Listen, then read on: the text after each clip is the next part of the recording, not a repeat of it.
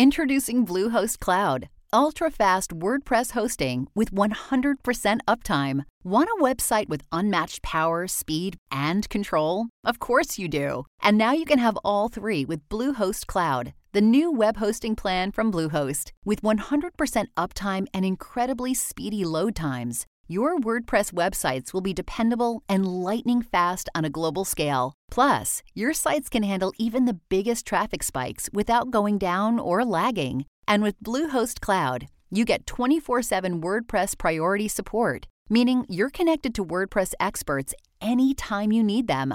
Not to mention, you automatically get daily backups and world class security. So, what are you waiting for? Get Bluehost Cloud today by visiting Bluehost.com. That's Bluehost.com. When you need mealtime inspiration, it's worth shopping Kroger, where you'll find over 30,000 mouthwatering choices that excite your inner foodie. And no matter what tasty choice you make, you'll enjoy our everyday low prices, plus extra ways to save, like digital coupons worth over $600 each week. You can also save up to $1 off per gallon at the pump with fuel points. More savings and more inspiring flavors make shopping Kroger worth it every time. Kroger, fresh for everyone. Fuel restrictions apply. Say trick or treat. Trick or treat. Trick or treat. Trick or treat. Trick or treat. Trick or. Trick or treat. Yep. Thank you. Trick or treat. Trick or treat. Trick or treat. Trick or treat. Trick or treat a tree. Get a tree. Kiss a tree. Kiss a. Trick or treat. Trick or treat. Trick or treat.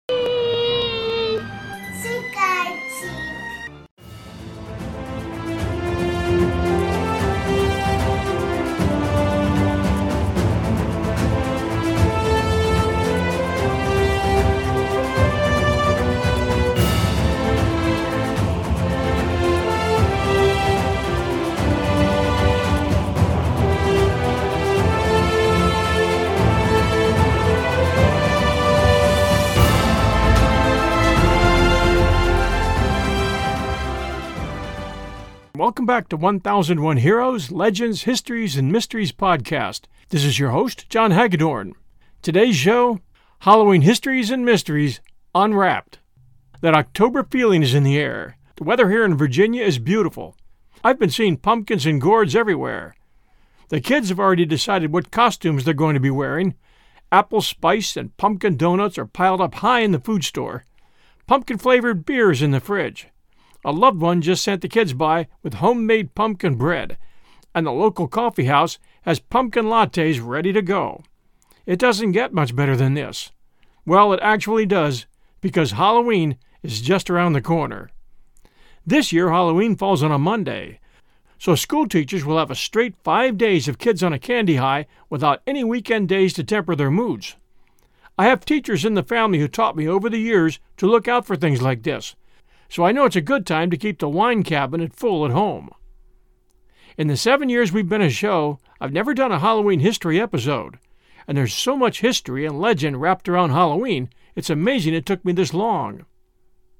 We can thank the Celts, who, by the way, weren't originally Scotch or Irish, as I thought. They were part of a collection of migrating tribes of peoples from Europe, all over Western Europe, sort of like gypsies who arrived in Ireland in about 500 BC, and thanks to their great storytelling abilities, they helped to create much of the Irish folklore we know of today, which is why many people believe they originated in Ireland. They were great warriors as well, so said the Romans, who received some mighty defeats from them over the centuries. The Romans left them alone after taking a few unproductive and costly whacks at them over the years. Word has it that Celt DNA is distinguishable nowadays, and that haplogroup is found primarily in 25 regions. So if you've been wondering why you always want to light fires, tell stories, and ambush the uniformed postman, that might be a reason. They say Celts invented Halloween, sort of, as Halloween tradition originated with the ancient Celtic festival of Samhain, which is spelled Samhain, like S A M H A I N, Samhain, but it's pronounced Sa-in, S-A-A-I-N. In this ancient festival of Sa-in, people would light bonfires and wear costumes to ward off ghosts. In 43 AD, the Romans adopted the festival, adding their own unique twist plus all their gods. Actually, the tradition of apple bobbing came from the Romans. They established a day to honor Pomona, the Roman goddess of fruit and trees. The symbol of Pomona is the apple, and the incorporation of this celebration into Sa-in probably explains the tradition of bobbing for apples that's practiced today on Halloween. The Romans also attached some superstitions and rituals to Halloween. For instance, many had to do with helping young women identify their future husbands and reassuring them that they would someday, with luck, by the next Halloween, hopefully, be married. In 18th century Ireland, a matchmaking cook might bury a ring in her mashed potatoes on Halloween night, hoping to bring true love to the diner who found it. In Scotland, fortune tellers recommended that an eligible young woman name a hazelnut for each of her suitors and then toss the nuts into the fireplace. The nut that burned to ashes rather than popping or exploding, as the story goes, represented the girl's future husband. In some versions of this legend, the opposite was true. The nut that burned away symbolized a love that wouldn't last. Smart families agreed on the right solution before the hazelnuts were thrown. Another tale had it that if a young woman ate a sugary concoction made out of walnuts, hazelnuts, and nutmeg before bed on Halloween night, she would dream about her future husband. And this one's pretty far out. Young women tossed apple peels over their shoulders, hoping that the peels would fall on the floor in the shape of their future husband's initials. They also tried to learn about their futures by peering at egg yolks floating in a bowl of water, and stood in front of mirrors in darkened rooms, holding candles and looking over their shoulders for their husbands' faces. Other rituals were more competitive. At some Halloween parties, the first guest to find a burr on a chestnut hunt would be the first to marry. At others, the first successful apple bobber would be the first down the aisle. Some years later, not to be deprived of all the fun, and eager to clean up any pagan and Roman customs that came with the holiday, the Church got into it, and that was in the 8th century, when Pope Gregory III designated November 1st as a time to honor all saints. Note, Roman gods were replaced by saints. Soon after, All Saints' Day, also called All Hallows, incorporated some of the traditions of Sa-in. The evening before became known as All Saints' Eve which is our October 31st Halloween. Over time, Halloween evolved into a day of activities, including trick or treating, carving jack o' lanterns, festive gatherings, wearing costumes, and eating treats. The word Halloween is actually a contraction of Hallows, meaning the saints, the hallowed ones, and Ween, meaning evening. And there you have it Halloween. The time of Halloween meant the end of summer and the harvest, and the beginning of the dark, cold winter, the time of year that we associate often with death. The Celts believed that on the night before the New Year, which was All Hallows Eve, the boundaries between the living and the dead became blurred. On the night of October 31st, they celebrated Sa-in, when it was believed that the ghosts of the dead returned to the earth. This brought trouble, and sometimes even damaged crops, according to legend, and kept the Celtic priests also called Druids, busy making predictions about the future. Since everyone in those days was entirely dependent on the natural world, these predictions meant a great deal, and the Druids, or wise ones, had a lot of power. When they forecasted, people listened. There are a couple of theories kicking around concerning why costumes became so popular, but the most prevalent one is this. On Halloween, when it was believed that ghosts came back to the earthly world, People thought that they would encounter ghosts if they left their homes. To avoid being recognized by these ghosts, people would wear masks when they left their homes after dark, so that the ghosts would mistake them for fellow spirits. As you might guess, the more creative people started wearing skins and furs and all kinds of strange stuff to make sure the evil spirits, or the dead, take your pick, didn't recognize them. The Druids built the fires so they could offer animal sacrifices to the Celtic deities. When the reveling was over, each villager lit their own torch to take home from that fire, and then they lit their hearth fire to keep safe throughout the winter. Here in America, in colonial New England, the celebration of Halloween was extremely limited because of the rigid Protestant belief systems there. Halloween was much more common in Maryland and the southern colonies. As the beliefs and customs of different European ethnic groups merged, a distinctly American version of Halloween began to show forth. The first celebrations included play parties, which were public events held to celebrate the harvest. Neighbors would share stories of the dead, tell each other's fortunes, dance, and sing. Colonial Halloween festivities also featured the telling of ghost stories and mischief making of all kinds. And speaking of mischief making, I can't go without mentioning the fine American custom of Mischief Night, which, in Pennsylvania at least, is celebrated the night before Halloween Day, and we'll get into that in detail in just a few minutes. By the middle of the 19th century, annual autumn festivities were common, but Halloween was not yet celebrated everywhere in the country. In the second half of the 19th century, America was flooded with new immigrants. These new immigrants, especially the millions of Irish fleeing the Irish potato famine, helped to popularize the celebration of Halloween nationally. Borrowing from European traditions, Americans began to dress up in costumes and go house to house asking for food or money, a practice that eventually became today's trick or treat tradition. It bears repeating. Halloween actually means All Hallows Eve, when we used to honor the hallowed dead, and trick or treating used to be known as guising, from which the word disguising eventually sprang. Apparently, it was three little ducks who brought us the expression trick or treat, and we'll get to their story in just a few minutes.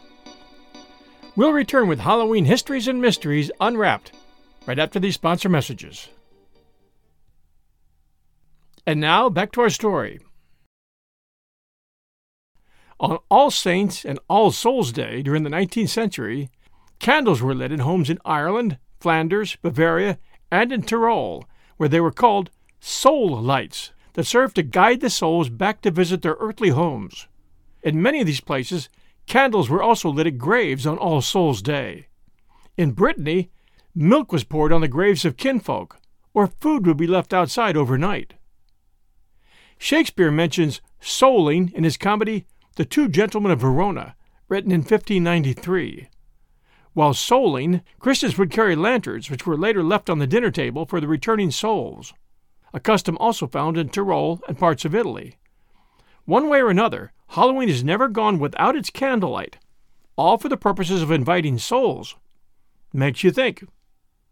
Christian minister Prince Sorie Conteh linked the wearing of costumes to the belief in vengeful ghosts. It was traditionally believed that the souls of the departed wandered the earth until All Saints' Day, and All Hallows' Eve provided one last chance for the dead to gain vengeance on their enemies before moving to the next world. In order to avoid being recognized by any soul that might be seeking such vengeance, people would don masks or costumes.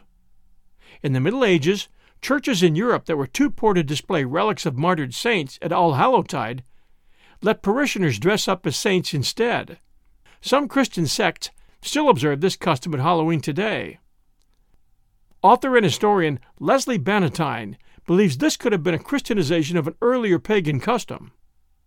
Many Christians in mainland Europe, especially in France, believed that once a year, on Halloween, the dead of the churchyards rose for one wild, hideous carnival known as the Danse Macabre, which was often depicted in church decoration. Christopher Allmand and Rosamond McKitterick wrote in the New Cambridge Medieval History that the Danse Macabre urged Christians not to forget the end of all earthly things. The Danse Macabre was sometimes enacted in European village pageants and court masques, with people dressing up as corpses from various strata of society. And this may have been the origin of Halloween costume parties.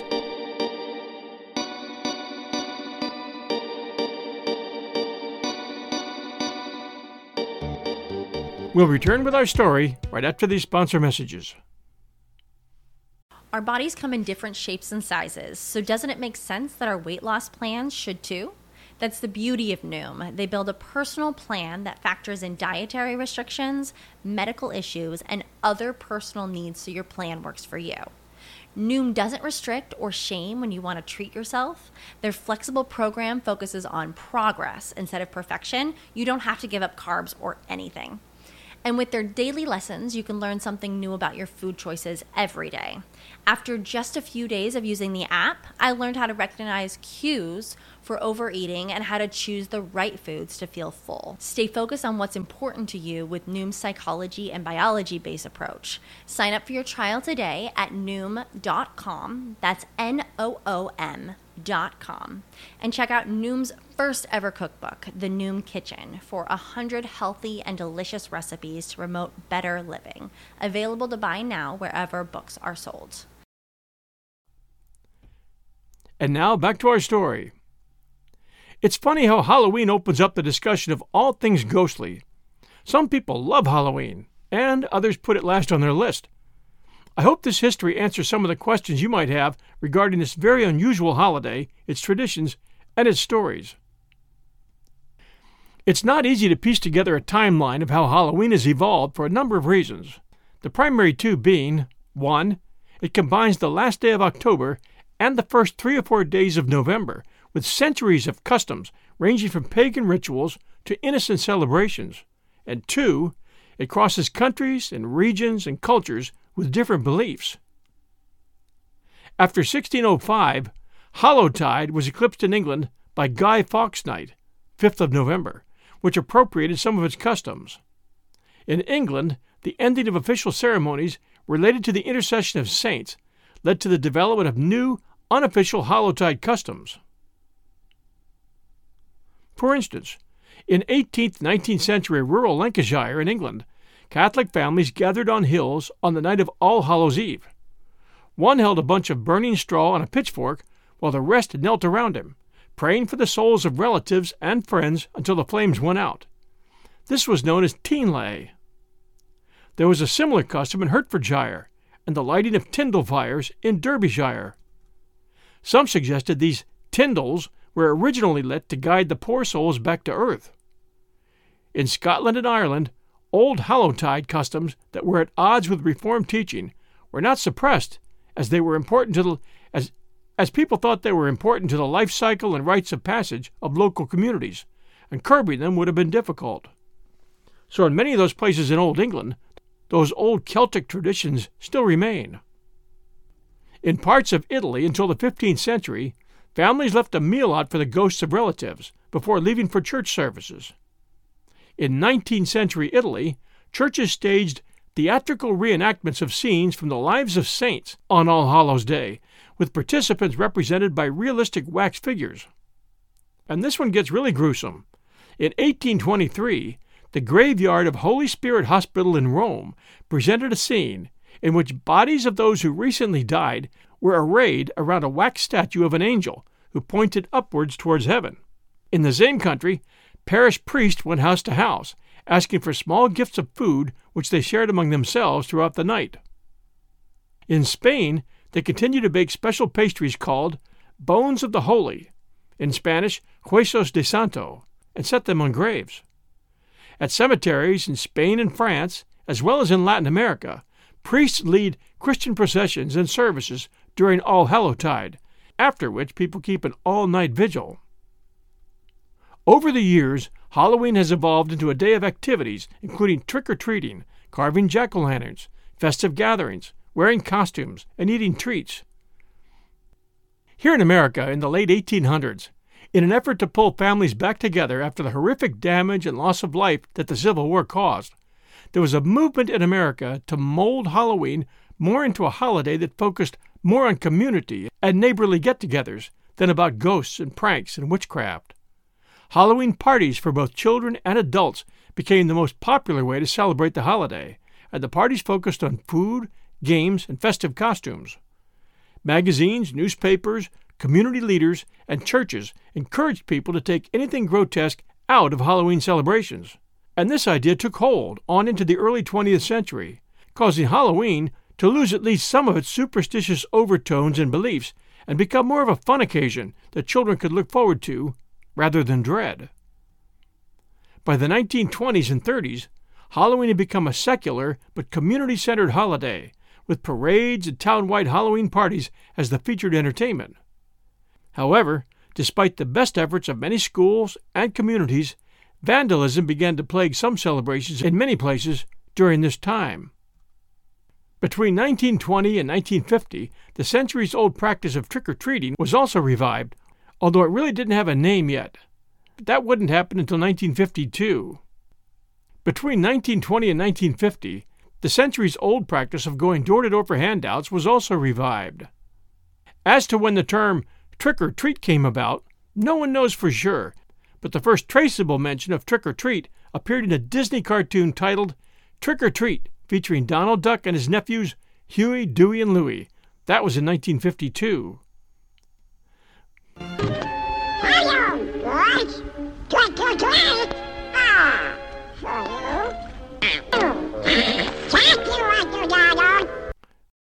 My dad used to really get into Halloween.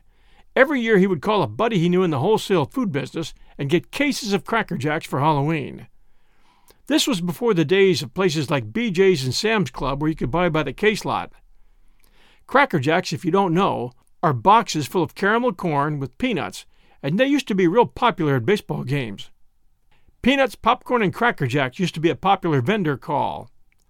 They used to have some small free gift inside, and maybe they still do, but the gifts, sadly, got cheaper and cheesier throughout the years. Back in the day, if you got a box of Cracker Jacks while trick or treating, you were doing pretty good. Dad would cause a backup on the front lawn because he asked every kid who said trick or treat to perform a trick before he would give them a treat. Most kids just frowned or stared at him blankly, not knowing what to do or say. But the enterprising kids would do a little jig, or sing a song, or even make a funny face. Dad loved it, but he gave every kid a Cracker Jack box, trick or not. He went through he went through cases of Cracker Jacks every Halloween, and the kids loved it. We had moved to Pennsylvania when I was 10, and there I was introduced to Mischief Night, which took place the night before Halloween. I've since heard that it's celebrated in some areas on Halloween night, but in southeast PA, it was the night before Halloween. Research tells me it's generally called Mischief Night in New Orleans, Philadelphia, eastern PA, Delaware, and parts of New York State. Around the U.S., it's called by different names, such as Devil's Night in the Great Lakes region, Gate Night in parts of Canada, the Dakotas, and upstate New York. And in Baltimore, Maryland, it's been called Movers Night, as it used to be that thieves would remove things from your front porch, especially furniture. On the Canadian side of Niagara Falls, it was called Cabbage Night in the 60s, when rotten cabbages were hurled at homes and Cabbage Night later spread through six states from New Jersey and Vermont to Kentucky. Out west, reports vary, but basically, most people say there is no Mischief Night. But I think maybe the reports are missing the boat on that one. Mischief Night generally provides the same results. Some kind of vandalism is involved. One popular one is toilet paper in people's houses, which involves tossing rolls of toilet paper over top of a house until it's covered with streams of it. Of course, if it rains that night, the homeowner has a real mess to clean up. Then there's the soaping of windows, the setting off of firecrackers, and on some occasions, destruction of mailboxes, which we all hate to see. I'll stop there, but Mischief Night has its nights. As I understand it, it exists in Ireland, Canada, the UK, the US, and lots of other places. I couldn't help but ask the question when did Mischief Night first begin? The earliest reference I could find was from 1790, when a headmaster encouraged a school play which ended in, quote, an ode to fun which praises children's tricks on mischief night in most approving terms. In some regions of England, prank night started as part of the May Day celebrations, but then it shifted to later in the year, usually around the 4th of November, the night before bonfire night, or the night before Halloween. But there was a time when mischief night got out of hand. It was Halloween night, 1879, as the Louisville Short Line chugged its way through Newport, Kentucky, and the passenger train's engineer peered out into the dark night of October 31st and saw something truly frightening a body lying across the railroad tracks. The engineer pulled on the brakes with all his might, halted the passenger train in the nick of time, and jumped out of the locomotive. As he rushed to the lifeless figure, the train operator quickly discovered why it wasn't moving. It wasn't a person at all, but a stuffed figure placed there by boys hiding along the tracks, who started to howl with laughter at their Halloween trick. Not funny. Although those juveniles had threatened his safety and some of his passengers were undoubtedly banged up, According to the story, the engineer never uttered a single admonishment. After all, he had engaged in similar antics when he was a boy. Such things were to be expected on Halloween during the Gilded Age when the ghoulish holiday was free of candy and full of pranks, vandalism, and even violence. When immigrants from Scotland and Ireland brought their Halloween traditions to the United States in the middle of the 1800s, they celebrated as they did back in their homelands, not with costumed children going door to door for sweets, but by pulling pranks. I'm looking at a picture of a vintage postcard featuring the word Halloween and showing two boys, very well dressed, shirt and tie, dated 1911. They're carrying a gate away from a house, obviously up to some mischief. In some places, a favorite Halloween prank was to just leave farm gates open, which left the farmer responsible for rounding up all his wandering livestock the following day. In Ireland, boys would carve spooky faces in turnips to scare unwary travelers, and they would tie strings to cabbages and pull them through fields to scare people, says Lisa Morton, author of Trick or Treat, A History of Halloween. The Scots had one really obnoxious prank where they would pull up a cabbage stalk, light it, get it smoking, and shove it up to a keyhole at someone's door, so that when that person came home, they would find a house filled with this noxious smelling vapor. Keyholes were big enough to see through in those days. And by the way, those spooky faces in turnips and gourds soon started appearing on pumpkins, which soon took on the name jack o' lanterns. And there's a number of legends concerning how the jack o' lantern got its name, starting with the strange lights that would flicker over peat bogs. There's also an Irish legend of Stingy Jack, a drunkard who ends up bargaining with Satan, loses, and is doomed to walk the earth with only a hallowed turnip lit by a candle to light his way. This legend comes from Ireland. By the way, Keene, New Hampshire holds the record for the most jack o' lanterns on display, which exceeds the 30,000 mark. But to get back to mischief, across the American countryside in the latter 1800s. Common Halloween tricks included placing farmers' wagons and livestock on barn roofs, uprooting vegetables in backyard gardens, and tipping over outhouses, be they occupied or not. A teetotaling Protestant minister in Steubenville, Ohio, home of Dean Martin, awoke after one Halloween to discover his front porch decorated with beer signs and towering pyramids of beer kegs the advent of the automobile delivered further opportunities for mischief, such as removing manhole covers from streets, deflating tires, and erecting fake detour signs to confuse motorists. At first, the pranking was pretty innocent and limited to rural places. But as metropolitan areas expanded, kids took the pranking into cities, and it became more destructive with setting fires, breaking glass, and tripping pedestrians. Boys ran through city streets, splattering people with bags of flour or black stockings filled with ashes. One year, youths in Kansas City waxed streetcar tracks on a steep hill, causing a vehicle to slip and crash into another streetcar, seriously injuring a conductor. After a spate of Halloween destruction in 1902, the Cook County Herald expressed the frustration felt by many residents of Arlington Heights, Illinois. Most everybody enjoys a joke or fun to a proper degree on suitable occasions. But when property is damaged or destroyed, it is time to call a halt, the paper intoned. We would advise the public to load their muskets or cannon with rock, salt, or birdshot, and when trespassers invade your premises at unseemly hours upon mischief bent, pepper them good and proper, so they will be effectually cured and have no further taste for such tricks. It certainly does work on squirrels in the backyard, so probably would work well on pranksters. Some Americans did take up arms against the Halloween tricksters, with fatal consequences. When pranksters in Tucson, Arizona stretched a wire across a sidewalk to trip passersby in 1907, one pedestrian thrown to the ground drew a revolver and shot dead one of the jokesters. That same year, newspapers reported that a woman in Logansport, Indiana, was literally scared to death when her heart stopped after her daughter answered a knock on the door and screamed when a group of boys thrust a grinning pumpkin lantern in her face. The malicious violence and looting connected with Halloween only grew worse during the economic freefall of the Great Depression.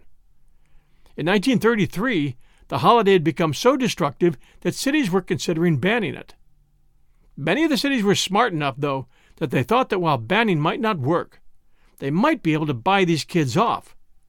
During the 30s, civic and religious authorities, community organizations, and neighborhood families began to program parties, carnivals, and costume parades on Halloween to keep the kids out of trouble.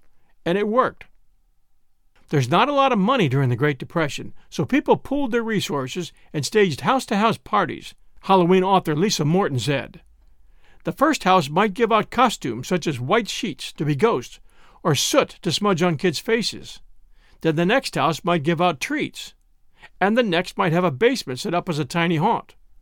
This starts to morph into kids getting dressed up and going house to house trick or treating, and that also led to haunted houses. In the midst of World War II, youngsters took pledges to support the soldiers and sailors abroad by not engaging in Halloween vandalism. The children in Pittsfield, Massachusetts, vowed to back our fighting men by observing Halloween as they would want me to. The pledge continued I will share in good, clean fun and merriment and fight against waste and damage. While Halloween itself grew tamer as trick or treating became part of the American culture in the 50s, the mischief didn't disappear completely. It just moved to the night before Halloween in most places. Kids wanted both the trick or treating and their pranking, so they moved it to October 30th, although it seemed to be a Midwest and East Coast thing. Said one author, it really didn't make it to the West Coast. I hope this history answers some of the questions you might have regarding this very unusual holiday, its traditions, and its stories. Thanks for joining us at 1001 Heroes, Legends, Histories, and Mysteries podcast. Please take time to try some of our other podcast shows, and I'll give you a quick rundown of a few of them here. First, there's 1001 Classic Short Stories and Tales, where you'll find classic short stories weekly from authors such as Agatha Christie, Zane Grey, Jack London, Edith Wharton, and many others. And there are no dusty armchair relics here. All of our stories are fast and entertaining. Our last couple of shows The Big Two Hearted River by Ernest Hemingway, Buried Treasure by O. Henry, and The Missing Will, an Hercule Poirot mystery from Agatha Christie. Then there's our newest podcast, 1001 Stories from Roy's Diner. And by the way, Roy's Diner is that place between reality and fantasy that sometimes reached just at the edge of sleep. It's also the book I've been wanting to write for a long time. Here, it's the best of old time radio adventure shows. Our last three episodes are 1. Dream of Armageddon, a stark fantasy set in the year 2200. 2. The Shipment of Mute Fate. Somehow a deadly Bushmaster snake gets out of his cage on a cruise ship. And 3.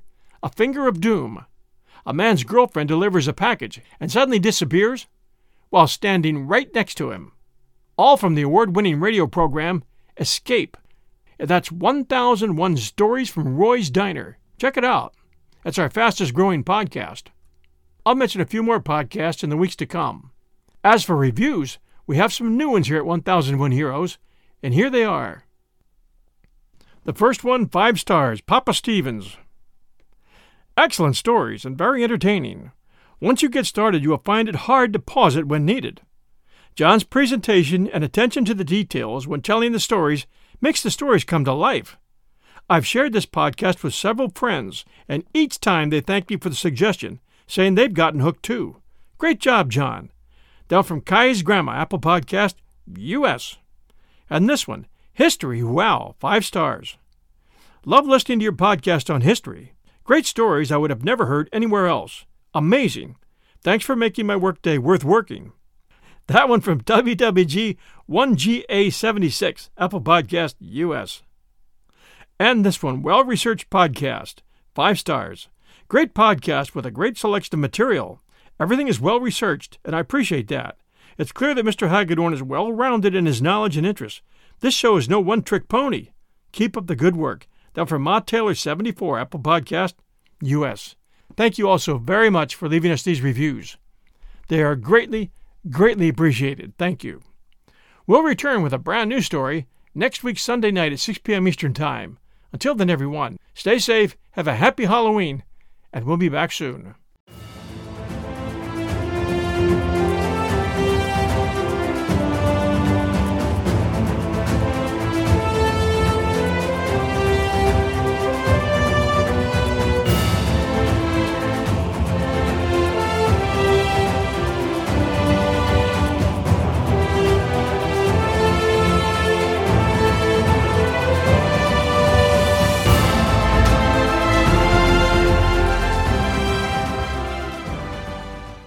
Save big money when you start your next project today at Menards. Check out our great selection of garage and utility lighting options in stock, ready to take home today. We carry everything to help you illuminate whatever project you're working on. Shop garage and utility lighting products in store at your nearest Menards. You can also view all of our entire selection of lighting options today on menards.com. Save big money